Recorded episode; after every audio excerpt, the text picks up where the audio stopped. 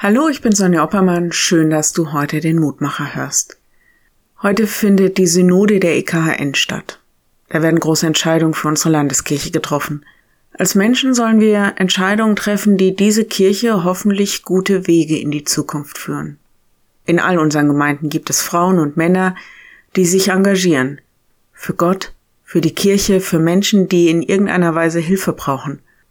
Unsere Gemeinden, unsere Kirche Sie wären nichts ohne all diese Menschen, sie würden nicht funktionieren. Das ist gut, dass Gott uns hat, oder? Wie seltsam ernüchternd doch da der heutige Lehrtext klingt. Gott lässt sich nicht von Menschenhänden dienen, als ob er etwas nötig hätte. Er ist es ja, der allen Leben und Atem und überhaupt alles gibt. Apostelgeschichte 17, Vers 25. Der Vers ist aus dem Zusammenhang einer Rede des Paulus in Athen entnommen.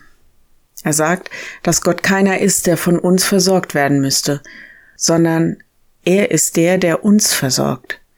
Gott ist nicht auf uns angewiesen, aber er will uns dabei haben. Gott hält diese Welt in der Hand und auch seine Kirche. Mir ist das immer wieder ein Anker, wenn ich auf alles blicke, was auf uns als Herausforderung zukommt. Es ist seine Zukunft, es ist Gottes Kirche. Ich glaube, Gott freut sich über jede und jeden, die oder der sagt, ich will mich für diesen Gott einsetzen. Ich will das tun, was in seinen Augen richtig ist. Allerdings darf ich auch wissen, dass nicht ich alle Probleme lösen muss und dass wir gut daran tun, uns immer wieder mal bewusst zu machen, dass Gott uns nicht braucht, sondern dass er uns will, dass er uns beruft in Aufgaben und Ämter, weil er durch uns handeln will. Und ich finde, das sind schöne Momente, wo ich merke, dass Gott selbst am Werk ist und dazu mich gebraucht. Wenn du magst, dann bete doch noch mit mir.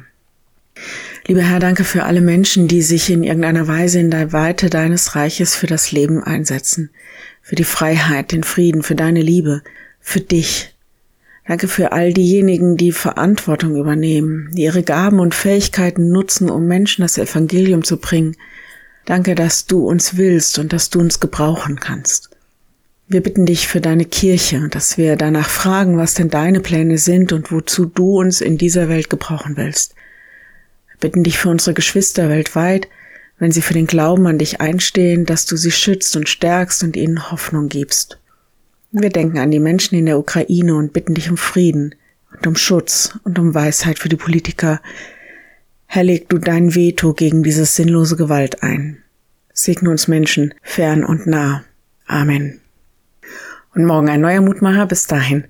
Bleib behütet. Tschüss.